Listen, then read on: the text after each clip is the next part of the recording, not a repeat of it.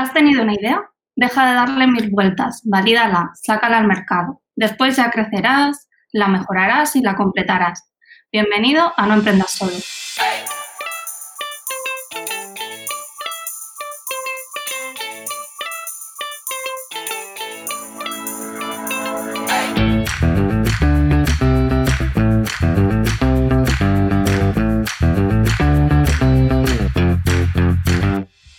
Bueno, Inma, buenos días.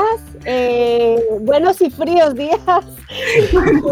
Eh, muchísimas gracias por, dedicar un tiempillo para, poder grabar el, podcast. Em, pero bueno, directamente no te voy a andar presentando exhaustivamente, sino que quiero que lo hagas tú. Lo único que quiero contar y dejar mucho énfasis es que Inma es española, pero lleva dos años viviendo en Alemania. Entonces, vamos a, preguntar también por ahí, porque me parece muy interesante.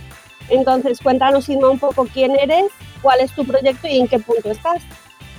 Pues lo primero, daros las gracias por invitarme al podcast. Y bueno, eh, soy Inma Hidalgo, yo vengo de Albacete, pero es cierto que llevo dos años viviendo en Alemania. Alemania me vine porque mi marido trabaja aquí y decidimos venirnos aquí los dos. Y bueno, mm, mi proyecto empieza porque soy profesora, yo daba clases de electrónica en España, en FP, y tenía, llevaba años queriendo hacer algún proyecto online. Y bueno, surgió esta idea de que los profesores están empezando a compartir sus recursos en redes. Hay ciertas plataformas donde los comparten, pero no había ninguna plataforma española y que estuviera dedicada exclusivamente a la educación. Y de ahí surgió la idea y surgió un poco el proyecto y empecé a andar con él. Vale. ¿Llevas desde que te mudaste a Alemania a los dos años ya directamente empezaste a emprender o te tomaste un tiempo de, de asentamiento? El primer año realmente todavía no teníamos del todo claro si nos quedábamos o nos volvíamos, así que estaba haciendo otras cosas, estaba estudiando eh, de otra historia y hace un año cuando ya tomamos, bueno, un poco ya más de un año que tomamos la decisión de quedarnos, fue cuando empecé a emprender. Realmente en noviembre del año pasado es cuando arranqué con el proyecto. Ah, vale, vale, vale, perfecto. ¿Y, ¿Y cómo empezaste? O sea, ¿cómo empezó la cosa? ¿Con qué recursos contaste? No solo el tema financiero, sino también contactos, colaboraciones al emprender fuera de, España supongo que tendrías más problemas con el tema de los contactos, ¿no? Pero bueno, al ser online igual, igual tenías ahí alguna red o algo. Pues cuando empecé a darle vueltas a la idea, eh, me salió un anuncio en Vivos cuando fue una de las visitas que hice a España y me salió un anuncio de un proyecto de, de como emprendimiento de una ayuda, un coworking le llamaban virtual, para, ayudar a emprendedores de Castilla-La Mancha. Y entonces me puse en contacto con ellos, cumplía los requisitos porque yo todavía estaba entre Alemania y España. Y entonces pues empecé a participar en este proyecto que es como, yo le llamo como un máster acompañado porque teníamos formación de cómo emprender, cada semana teníamos talleres y luego teníamos tutores que nos ayudaban a ponerlo en práctica en nuestro proyecto. Y fueron los que me ayudaron a, a asentar la idea. Es un coworking que hace la Escuela de Organización Industrial y, y fue realmente ahí cuando empecé a darle forma. Yo sabía que quería hacer algo de recursos y formación, pero empecé así. Y recursos económicos, eh, tenía ahorros y decidí que una parte la iba a invertir en el proyecto. Genial. ¿Y qué estrategia usaste para validar el producto, Inma? Pues primero hicimos una encuesta como muy exhaustiva, cortita pero al grano, de conocer dentro de los docentes de España cuáles eran sus objetivos, qué, qué, qué problemas tenían en, en su trabajo y cómo se organizaban y cómo conseguían los recursos que usaban para clase y que eran lo que ellos decían que, necesitaban. Y de ahí salió que querían compartir y descargar recursos de otros profesores y que eh, además, más que eso, querían formación de cómo hacer sus propios recursos. Y luego tenía ya un Instagram en el que tenía contacto con profesores, entonces lo encaucé a que fuera para el proyecto, porque ya tenía bastantes seguidores. Y ahí pues empecé a hablar con ellos y a compartir el proyecto. O sea, ya tenías una comunidad previamente, hiciste los deberes. Sí, pero mi comunidad todavía era muy pequeñita. Creo que cuando empecé no llegaba ni a los mil seguidores. Bueno, bueno. tampoco está pequeña, ¿eh? Sí, está bastante bien. ¿Y, cómo, o sea, que usaste redes sociales o cómo difundiste la, tu proyecto? Pues, a ver, me he centrado como red social eh, Instagram, mayoritariamente, porque, bueno, en Facebook he hecho algunos intentos, pero bueno, no ha funcionado tanto y el público que le interesa el tema de los recursos y compartir y descargar, he visto que se está moviendo más por Instagram, o al menos yo les he encontrado ahí, es donde me estoy moviendo con ellos. Y luego tenía ya una, una lista de correo por otro tema de educación y bueno, ahí también hay profesores que se vinieron a la lista del proyecto. Y entonces tengo mi lista de correo, que ya son unos 800, y intento ahora cada una vez a la semana les mando un mail. Genial, un mail, imagino, eh, informativo también, con, con cosas útiles para ellos, ¿no?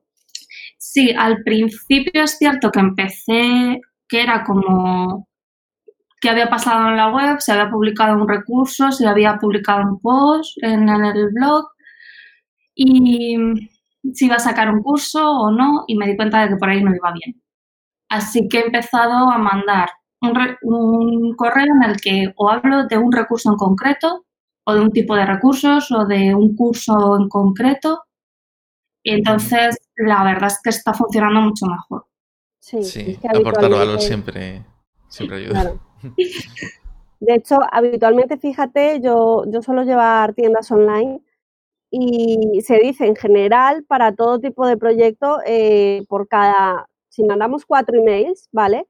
Tres de ellos tienen que ser informativos de cosas de interés para la comunidad a nivel de, yo por ejemplo que hablo de e-commerce, bueno, pues cosas que se publiquen en el blog sobre tendencias, eh, información útil Mm, de cosas que hayan cambiado a nivel de normativa para que lo entiendan las clientas, cosas de ese estilo. Y luego ya puedes mandar uno de public, porque si no al final hay una cosa que se llama tasa de apertura, que tú la debes conocer ya porque manejas listas, eh, pero claro, o sea, si todo el rato estamos mandando, es, tan sencillo como tener un poco de cabeza, ¿no? Si, si todo el rato estamos mandando eh, emails publicitarios, pues claro, la audiencia baja porque es como, para estar leyendo publicidad todo el día me voy a, a, ver qué tienen directamente. En cambio, si cuentas, pues yo qué sé, por ejemplo, en, tu área, qué recursos informativos se llevan más, eh, si ha cambiado la ley de educación, por ejemplo, eh, diversos temas que puedan resultar de utilidad, pues lo van a querer leer y sí que vas a conseguir ser referencia en ese sector, ¿no? Entonces, yo creo que ahí está la gran diferencia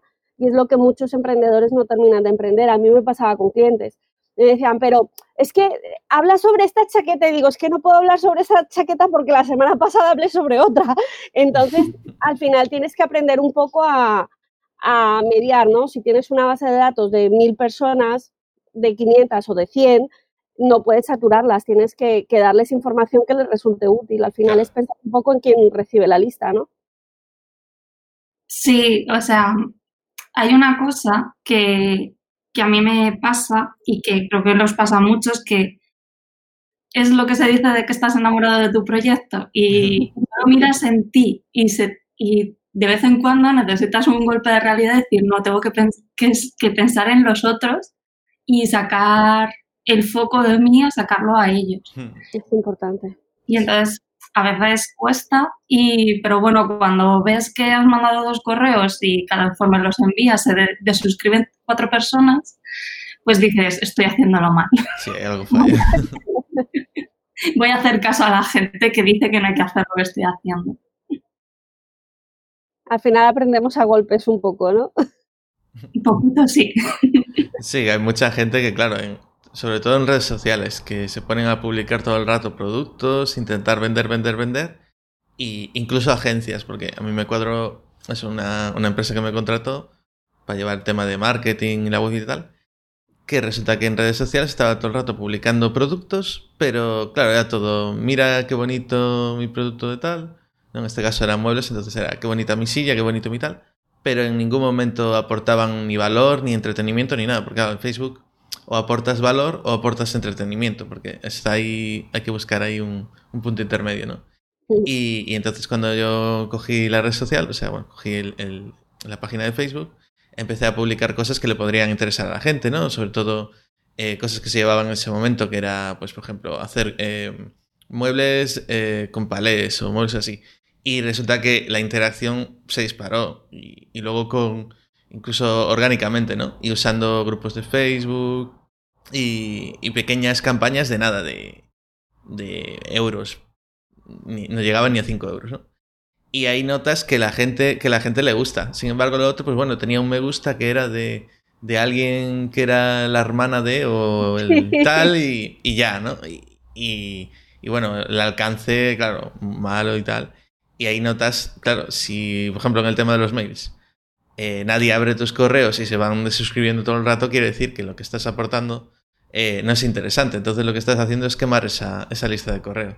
Sin embargo, si le vas eh, enviando recursos, les envías valor, cosas interesantes, ahí verás que, que no se desuscriben, que la tasa de apertura sube e incluso puede ser que le hablen de, de tu proyecto a otras personas, que es lo que nos interesa. ¿no?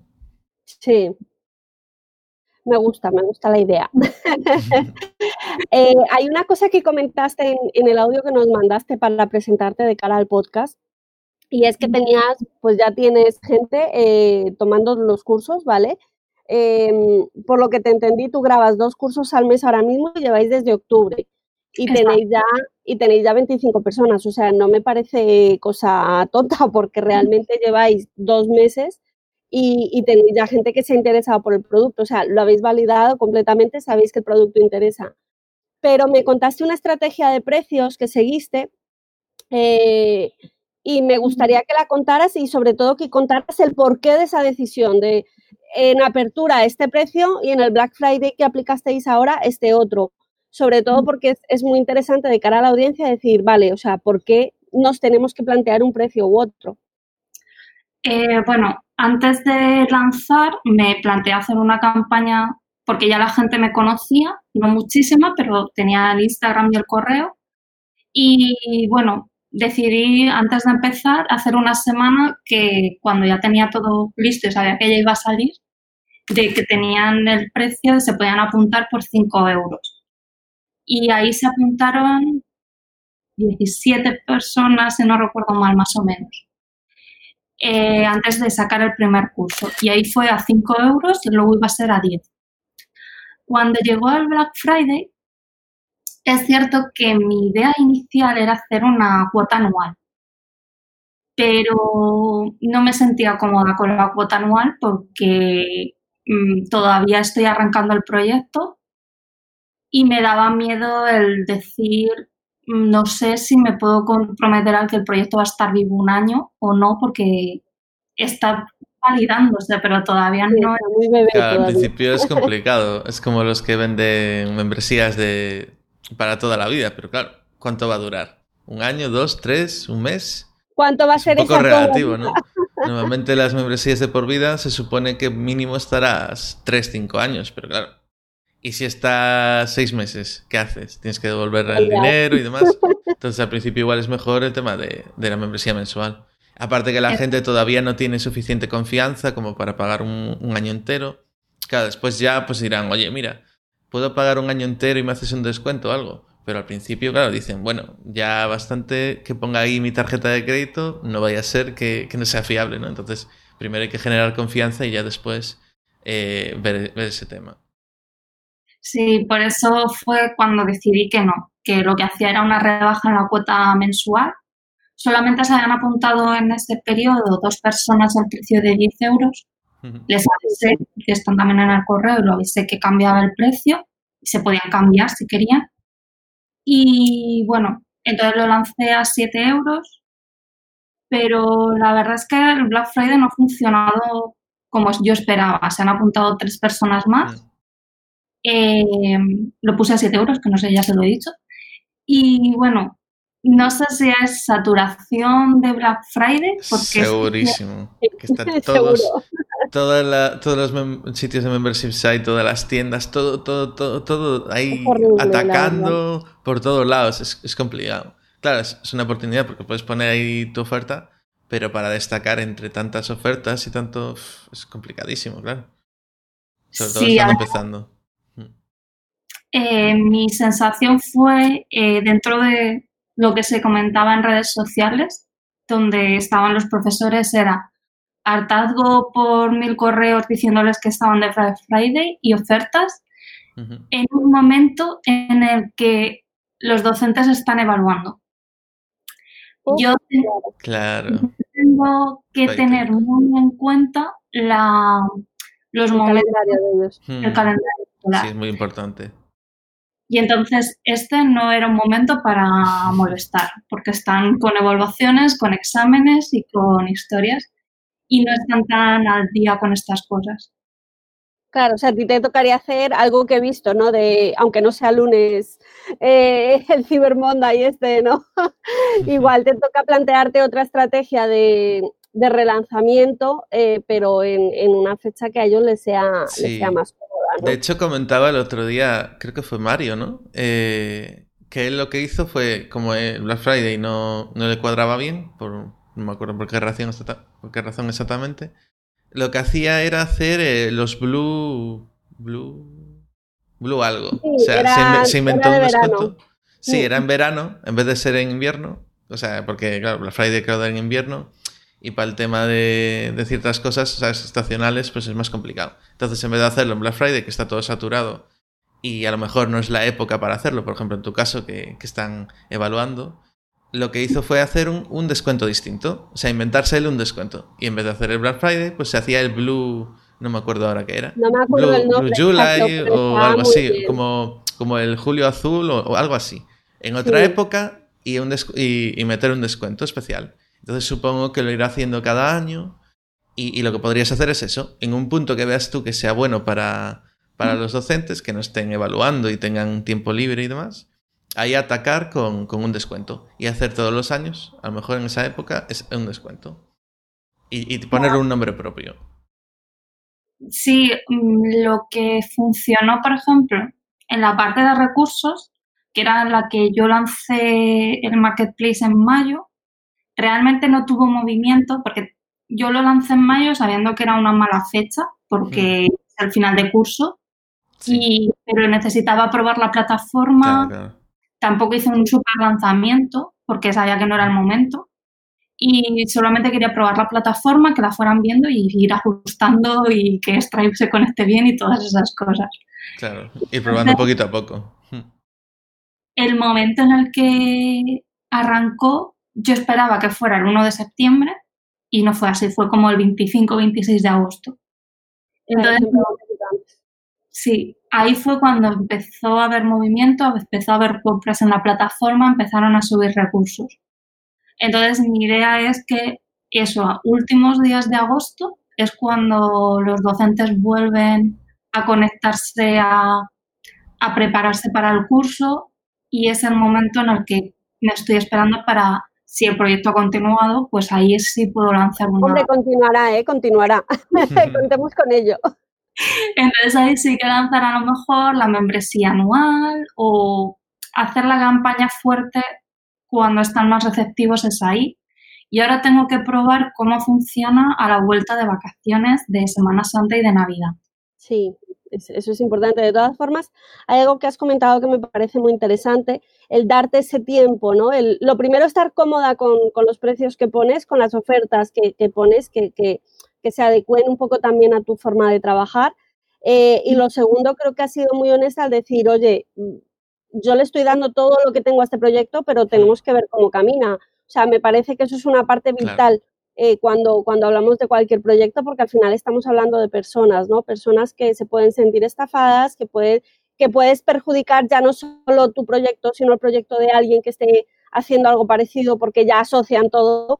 Em, y luego eh, me parece muy bien el que te des ese tiempo, ¿vale? Para pues relanzar eh, a finales de agosto.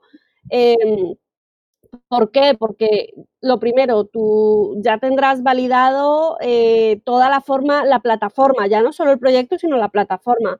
Lo que tú dices, todo bien conectadito con el Stripe, con, con todas las pasarelas, que el área de usuario esté correcta, que no tengas, bueno, siempre hay algún fallito porque en la informática es así, siempre te encontrarás algo. Sí, siempre hay alguna cosilla. Tú lo sabes mejor que nadie, pero luego además te habrá dado tiempo a crear un buffer mucho mayor de vídeos, con lo cual cuando tú estés ofreciendo una mm, cuota anual, tendrás una base detrás que te soporte con 10, 15, 20 vídeos diciendo, vale, es que mira, yo llevo creando contenido ya un año. Hmm. Entonces, yo creo que es, una jugada inteligente porque a veces al final es lo que tú dices, nos enamoramos del proyecto, nos parece precioso, nos tiramos a la piscina y creemos que a todo el mundo le tiene que gustar y le tiene que encajar el proyecto. Y yo creo que podemos soñar mucho con la cabeza, pero los pies tienen que estar en el suelo. Sí. Sí, si no te cambian la normativa, me pasó también lo del cambio en septiembre y se me fue todo y tuve que reconfigurar todo. A la, la SCA, ¿no? Porque además fue cuando metí el tema de la membresía. Entonces, fue un momento crisis. Sí, es, el pan nuestro de cada día, no te preocupes. El cambio del 14 de septiembre fue, fue duro. primero. Y ¿Y tenías alguna otra opción? O sea, ¿por qué elegiste este emprendimiento y no otro? ¿Tenías este, este proyecto solo en mente o tenías otras alternativas y elegiste este por alguna razón? Pues tenía otra idea, es cierto, cuando empecé. y tenía otra idea y otras 200 más. o sea, Siempre hay muchas. Pero además me pilló que octubre, que fue cuando estuve Mm, dándole vueltas a la cabeza. Estuve en un congreso que es el South Summit que hacen en Madrid, que es de emprendimiento y también tiene una parte de educación. Entonces de ahí salí con ideas, con un tema de hacer algo para lo de la productividad utilizando la técnica del pomodoro, que es lo que a mí me sí, Lo de ir cogiendo ratitos pequeñitos, ¿no? Eran como Sí, trabajas... De 20 minutos en 20 minutos o 5 minutos, algo así, ¿no? O sea... Es 25 súper concentrado y luego 5 de distraer la cabeza. De distraer, sí. Para que no se sature la mente, ¿no? Sí, y para que tu cerebro haga conexiones y funcione de verdad. y, y luego, pues, cuando empecé con con esta plataforma de la escuela oficial, de la escuela de organización industrial, pues mi mentor, yo le presenté todas las ideas y me dijo, vale, analízalas de esta manera. Él me ayudó a analizar las ideas y ver cuál encajaba mejor con el mercado y con lo que yo podía hacer. Y entonces vimos que esta era la idea ganadora. O sea, te, ayudó el mentor. En parte eso es vital, ¿no? el tener a alguien que en los momentos de crisis o en los momentos en los que tú no sabes por dónde tirar, porque al final tienes un montón de proyectos y todos te parecen igual de válidos. Pero es bueno tener a alguien fuera de ese proyecto que no se juegue nada con él y que te diga, vale, em, lo que hablábamos el otro día, Ángel, eh, del Ikigai, ¿no? O sea, sí. tiene que ser un producto bueno, pero tiene que ser algo que a ti se te dé bien, que te guste hacer y que te puedan pagar por ello, ¿no? Al final tiene que todos los requisitos. No es solo decir, es que como yo era profe, pues voy a ser profe a distancia. Oye, pues es que a lo mejor el tema ya a distancia ya no se te da bien o no lo necesita la gente. También tenemos que pensar un poco en eso. Sí, bueno, realmente en paralelo sigo dando clases online de electrónica, pero es algo que, que no es sostenible porque, por ejemplo, la electrónica es súper amplia me llegan pidiéndome clases de, toda la carrera y es como... ¿Y no te has planteado abrir un membership site de electrónica? Lo estuve mirando, hice alguna prueba con una web, pero hay tanto contenido gratuito en Internet Y es un sector que tiene la parte académica y la parte que digamos frica.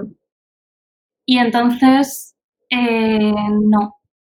Y las clases online voy haciendo algunas, pero es muy difícil encontrar dos alumnos que den la electrónica digital igual. Entonces, tengo que dedicar mucho tiempo a prepararlas y no es rentable. Pero bueno, es un colchoncito que tengo ahí, no me desconecto de las clases y de la electrónica que me encanta. Y entonces, pues bueno, durante este año pues me está ayudando y, también desconecto de mi proyecto porque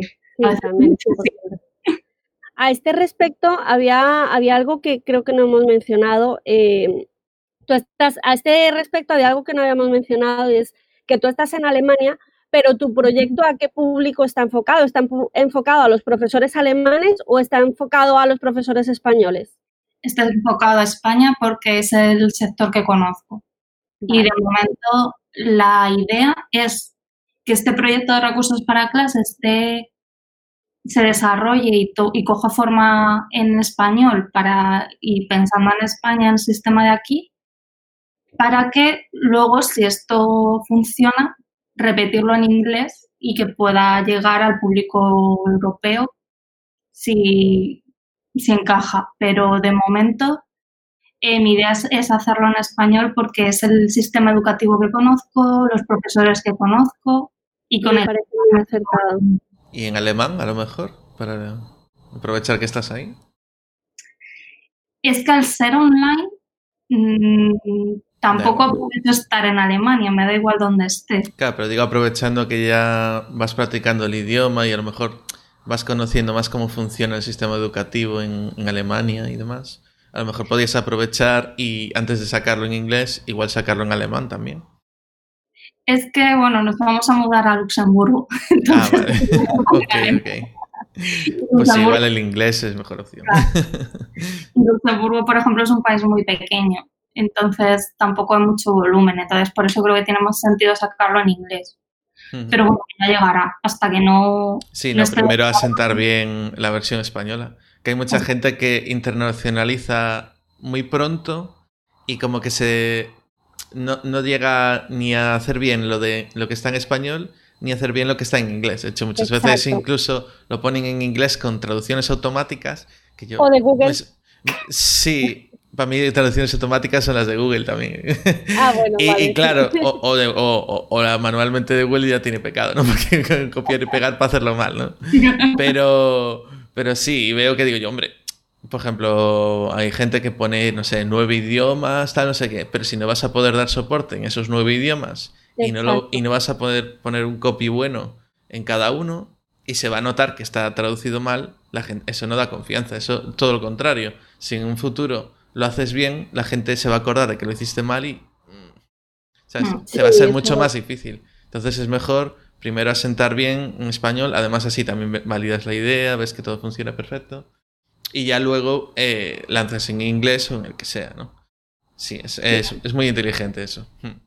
Me parece, es que además me parece que vas, que vas siguiendo los pasos, o sea, una metodología, ¿no? O sea, también es verdad que al ser profe eso ya lo llevas de base, ¿vale? Porque la metodología es súper importante en vuestra área.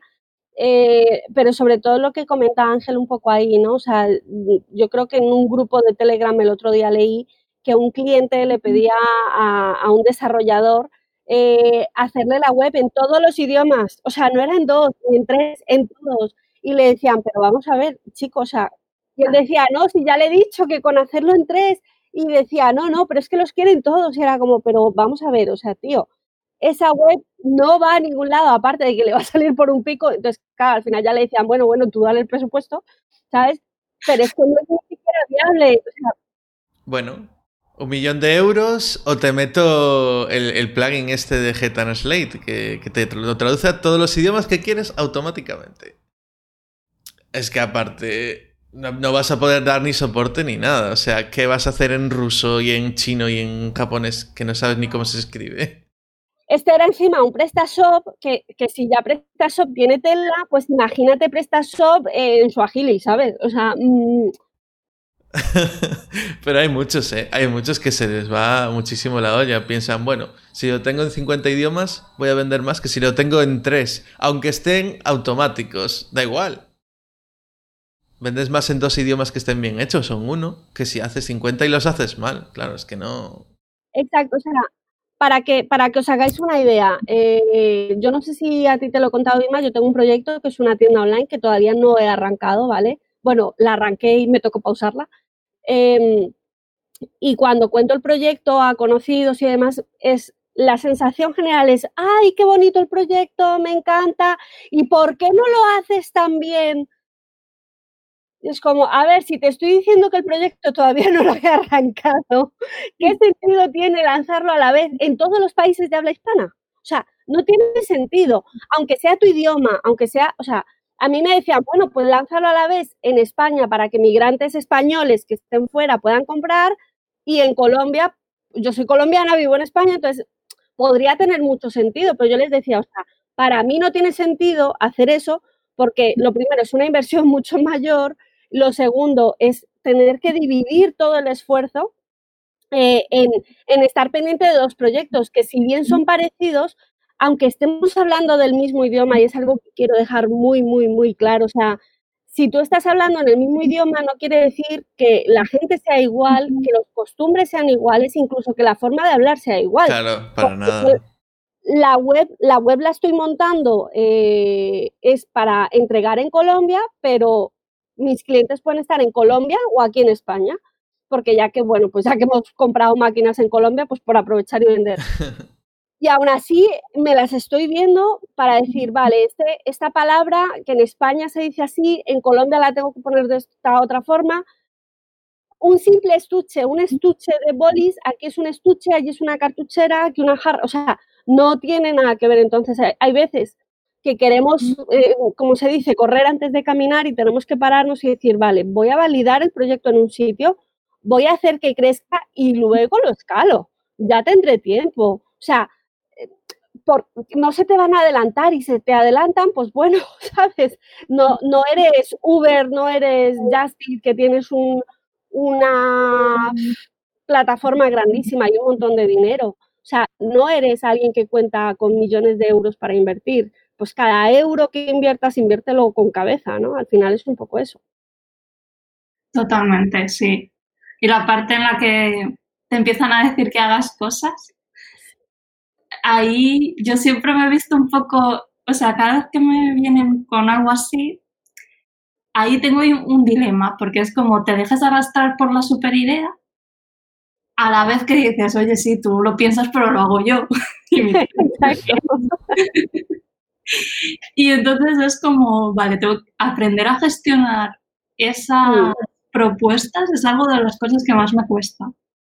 Sí, al final es algo difícil, ¿no? Yo creo que eh, pasa en dos sentidos. En la primera, lo que dices tú, ¿no? Eh, me están haciendo una propuesta que me parece súper buena o, simplemente me han dicho, ¿y por qué no haces esto otro? ¿no? El, ¿y por qué no? Es lo que dices tú. A ti pensarlo en un segundo es súper fácil. Llevarlo a cabo requiere tiempo y requiere eh, cierta sistematización y, y, tener muy claro a dónde quieres llegar, porque al final puedes perder tu objetivo esta gente que, te expone alegremente sus ideas con toda la buena intención del mundo, ¿vale? O sea, no, estamos hablando de que lo hacen porque te quieren y quieren verte crecer, pero tenemos por el otro lado la gente que te dice, uff, uff, uff, uf, uy, no, no, no, no, no, eso, eso, no sé, es que yo no lo veo, ¿eh? Es como, a ver, o sea, he hecho un plan de empresa, un estudio de mercado, conozco el mercado, es lo mío, se me da bien, me gusta, ¿qué conocimientos tienes tú en este área para decirme tan abiertamente, uff, eso no va a funcionar? Entonces, a veces hay que saber sopesar un poco esos dos lados de, la moneda, ¿no? El, el súper optimista y el súper negativista, no sé cómo se dice, eh, que, al final pues te pisa todo. Pues también, oye, hay veces que, que a lo mejor es ese punto de vista negativo eh, te puede hacer aterrizar porque a mí me ha pasado de, contar el proyecto y además a mi chico lo tengo frito y cada vez que me dice, uff, tía, para, para, para, para. Y yo al principio hasta me enfadaba. Le decía, pero es que tú es que no entiendes, la que ha marketing soy yo, tú eres abogado. Y luego dije, ay, va, sí, me he equivocado. ¿Sabes? Entonces, hay veces, bueno, tenemos que, lo que quiero decir con esto es, hay que escuchar, apuntar, analizar y no dejarnos llevar ni por la parte buena ni por la parte mala. Eh, analizarla concienzudamente, no todas, porque hay algunas que son un poco peregrinas, ¿vale? Pero, pero sí por lo menos las que creamos que tienen un fundamento, tanto buenas como malas, analizarlas, pero no dejarnos cegar por el momento de positivismo, de negativismo y, y caernos ahí, ¿no? Mm. Sí, yo todas las voy como apuntando y de vez en cuando como que reviso mi plan de acción y veo si encajan o no, si las muevo o, cómo está funcionando. Y muchas veces cuando me dicen algo es como, sí, eso en el futuro, si mis clientes lo piden, estará. Esa es mi respuesta. es como está apuntado en la lista de ideas, es ya llegará, si tiene que llegar, Sí, a ver, eh, hay que saber gestionar esas propuestas. Y sobre todo, eh, tampoco hacerlas todas porque no se puede. Y claro, porque una persona te pida, oye, mira que quiero esto, tampoco lo vas a hacer. Pero a lo mejor puedes ir detectando patrones. Si ves que resulta que el 50% de, tu, de la gente que te compra quiere cierta cosa, pues dices, hombre, pues si la mayoría de mi público quiere esto, mejor implementarlo, a lo mejor no ahora, cuando se pueda, porque eso puede atraer a otro público similar. Claro, porque si esta gente que tiene este perfil, que es el que busco yo, quiere esto, pues otra gente con ese mismo perfil, si ve que tengo esto, pues puede ayudar a que, a que me compre, claro.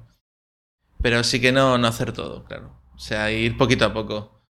Ir probando, mm, hacerlo lo mínimo viable, digamos, para, para validar eso y, ver por dónde orientarlo. Tampoco hacer un desarrollo de, miles de euros para una, para una propuesta que te hagan y que luego resulte que solo querían una cosita súper sencillita y tú le pusiste ahí mil cosas, ahí una, una burrada, pero a lo mejor esa persona solo va a usar una. Entonces, ir poquito a poco y, validarlo y, no gastar tampoco demasiado, sobre todo al principio. Luego si ves que eso, pues ostras, resulta que, que te atrae un montón de gente y es lo más importante, pues oye, ahí sí que hay, hay que darle enfoque, ¿no? Sobre todo yo creo que eh, el marketing digital nos ha dado esa facilidad, ¿no? De poder ir analizando las acciones que vamos haciendo. No es como antes que poníamos un anuncio en la tele o en la radio y que venga Dios y lo vea, a ver cómo ha funcionado después de haberlo gastado 3.000 euros en el anuncio o más. Eh, ahora podemos invertir 10 euros en, en, Facebook y, o hacer una campaña de crowdfunding o simplemente poner nuestra web básica y ver si eso gusta o no gusta. Yo creo que esas facilidades que tenemos ahora hay que aprovecharlas y, si al final, pues lo que dice Ángel, invertimos un año y 3.000 euros en diseñar algo súper chulo y a la medida y resulta que en tres años eso está más desfasado que cualquier cosa, pues es que has perdido tu tiempo y el de la gente que, pueda entrar a tu web a, intentar comprar. A ver, yo tengo una pregunta que quiero hacerte y es, eh, tú, nos decías que, bueno, que tú estás empezando, ¿vale? Que, llevas un tiempo relativamente cortito, pero yo creo que el, proceso que tú has seguido ya es bastante avanzado como para que puedas dar un consejo a quien está empezando ahora. O sea, ¿qué recomendarías hacer o qué no a alguien que, que está empezando ahora? Pues mi consejo sería que hay que escuchar mucho antes de empezar yo me dediqué a escuchar, a hablar por redes con los profesores y eso me ha dado muchas ideas y me ha ayudado a conocerles. Entonces, tener esa, esa alerta de que el foco tienes que ponerlo en lo que ellos necesitan, escucharles mucho y no paralizarte por el análisis. Eh, tampoco ser un kamikaze de la vida, porque yo puedo serlo un poco. y lanzo y a ver qué pasa, pero porque le tengo más miedo a la parálisis por análisis que a lanzar y ver qué pasa. Entonces, sí. Suele pasar bastante. Entonces mi consejo es escuchar mucho, recordar poner el foco en, la, en las otras personas y no paralizarte. Es súper importante escuchar a, tu público objetivo para poder definirlo mejor, para poder eh, aportarle valor para todo. O sea, escuchar es mucho más importante a lo mejor que tener una plataforma súper, súper optimizada y a medida es mucho más importante escuchar a la gente, porque a lo mejor te ayuda a orientar todo mucho mejor. Totalmente de acuerdo. Escuchar es de lo más importante. ¿Y qué cambiaría si volvieras a empezar? Supongo que la fecha de, lanzamiento, por ejemplo, ¿no? pues si volviera a empezar, realmente eh, me hubiera esperado a lanzar los cursos. Ahí creo que me he precipitado en esto de que puedo ser un poco kamikaze y haber dado más tiempo a que se consolide la parte de los recursos eh, durante este año y haberme esperado a lanzar los cursos un poquito más, a tener más comunidad y más tal. Pero bueno, ya estoy, estoy arrancando. Ya está Pues seguimos. Y a ver, a mí cuando, cuando hablo con un emigrante eh, siento mucha simpatía, ¿no? Al final por por el tema de, bueno, es que yo también soy emigrante, ¿vale? Hace muchos más años que tú. Yo llevo 18 aquí ya, llevo la mitad de la vida. Pero, pero es verdad que, bueno, dentro de lo que cabe yo lo he tenido más fácil porque he venido a un país que habla el mismo idioma, ¿vale? No el mismo lenguaje como tal, porque cambia mucho, pero, pero sí el mismo idioma. Pero ¿cómo ha sido emprender en un país extranjero que encima no es tu idioma natal? Pues lo que ha ocurrido es que me he apoyado más en la red y lo que puedo conseguir desde España que desde Alemania. Eh, aquí tengo mi gestor español, que es mi gestor fiscal, para no liarme mucho porque no me entero de muchas cosas porque me llegan todas las cartas en alemán. Y luego eh, sí que conocí un grupo de emprendedoras aquí en Alemania, pero no encajaba con mi estilo y con lo que estaba trabajando. Me di cuenta de que mm, lo que, cómo se trabaja en Alemania, pues no es como se trabaja en España y por lo tanto no encajaba lo que podía conseguir aquí. Y luego aquí sí que en Alemania pues hay como una casa, hay como, no sé, será como la Cámara de Comercio que ayudan a emprendedores, pero todo es en alemán. Entonces tampoco puedo acceder porque mi nivel de alemán es para ir a la compra. Entonces, de esa parte no, no lo estoy usando mucho, pero al ser mi emprendimiento online, que siempre ha sido como mi foco, que, que el emprendimiento lo pueda llevar donde sea, porque ya me he cambiado muchas veces de lugar de residencia y sé que eso forma parte de mi vida.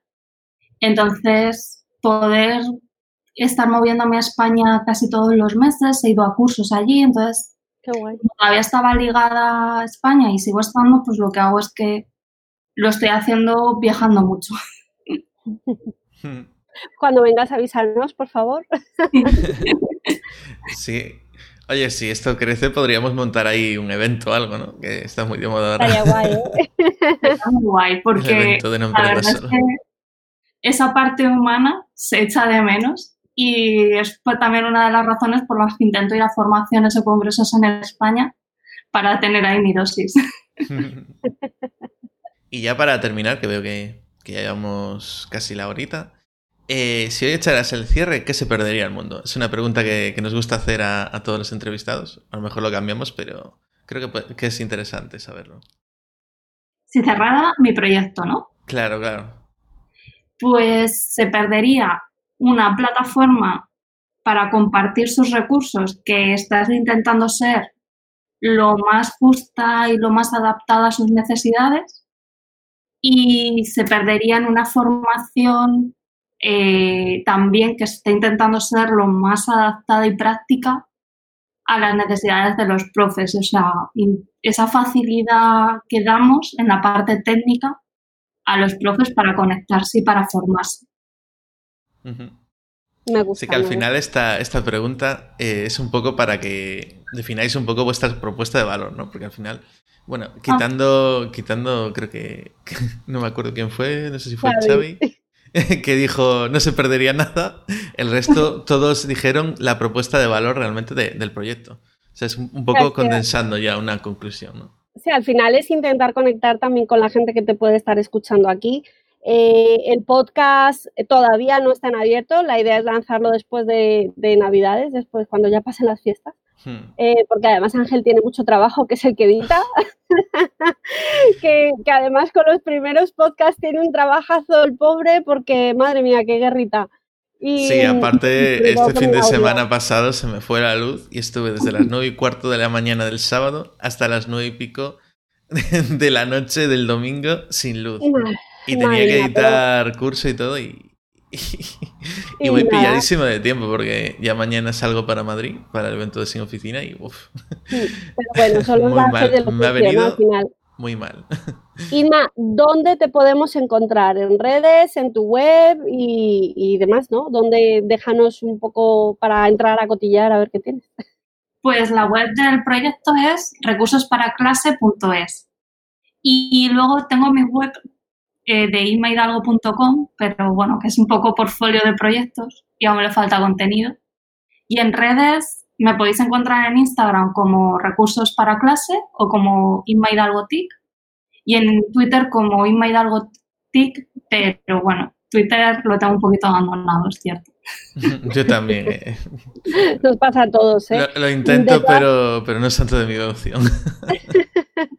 De todas formas, dejaremos, dejaremos las direcciones y, los usuarios de Instagram y de Twitter en, en el texto te doy las gracias porque realmente, bueno, de cada entrevista vamos aprendiendo un montón. Yo creo que Ángel está de acuerdo. Eh, cada uno tenéis un montón que enseñar. Algunos nos decís, no, no, si yo no tengo nada que contar, madre mía. cada emprendimiento es un mundo. El que, el que dijo eso creo que fue Mario y madre mía, de ahí podíamos sacar horas y horas de, de aprendizaje, ¿verdad? Eh, yo particularmente he aprendido mucho, me parece que tu experiencia es importante, además viniendo de alguien que ya es profesora, eh, que hoy en día abrimos mm, eh, plataformas de formación con una alegría brutal y de gente que a lo mejor ha hecho un curso de 40 horas, que no los estoy demeritando, pero, pero también hay que saber valorar el, el, trabajo de gente que está formada en ello y no me quiero tirar piedras contra mi propio tejado, pero, pero yo creo que la labor que hacen los profesores es vital y encima en temas tan, tan técnicos y tan tecnológicos como el tuyo, ¿no? Y bueno, muchísimas gracias. Quedas invitada, bueno, tú ya estás en el grupo de, de Starters, que está en Telegram. Em, la web era linstarters.com, ¿no, Ángel? Linkstarters.com, sí. De hecho, compré por si acaso eh, cómo se escribe bien lean Starters sin, la E, empezando por ese. Y luego Lin también, L-I-N, por si acaso. Y aún así el otro día vi un par de variaciones diferentes. Pero de todas formas, de aquí que saquemos el podcast, eh, nos podéis encontrar en noemprendasolo.com. Y si no, buscar en Telegram eh, el de Link Starter, si puede que, hagamos uno de aquí allá de No Emprendas Solo, le cambiemos el nombre o algo. Que de todas formas, como va cogiendo su, o sea, como que tiene su jueguillo, ¿no? De Link Starters, por un lado, ¿no? Que sería como la gente que está empezando y está empezando sin muchos recursos. Y por otro lado, el, proyecto en sí, que sería No Emprenda Solo, que sería para ayudaros y para que veáis que, que no sois los únicos que estáis emprendiendo, que no sois los únicos que tenéis dificultades al emprender, también que veáis consejos de gente que está en diferentes etapas, tanto gente que está empezando y lleva unos meses, como en el caso de Emma, ¿no? Que, que llevas eh, con los con la formación llevas desde octubre y con lo y, con lo, la plataforma en sí llevas casi un año, ¿no? Y, como otra como otros casos como el de Mario que llevaba 20 años emprendiendo y que fue pasando por todas las fases que se pueden pasar, ¿no? Y, también, bueno, en el caso de Marieta, que pasó de, autónomo a, SL, ostras, iba a decir SSL. ¿qué, daño, ¿Qué daño hace la tecnología, por favor? Nada, de verdad, eh, muchísimas gracias por contarnos tu experiencia, por, pues, por dar un poquito de, luz a aquellos emprendedores que, bueno, que se han encontrado en, tu situación también, porque los hay, a ver, los hay, los seguro. Y, y bueno, nos vemos en el siguiente podcast. Bueno, nos escuchamos, perdón, hay que hablar bien, nos escuchamos.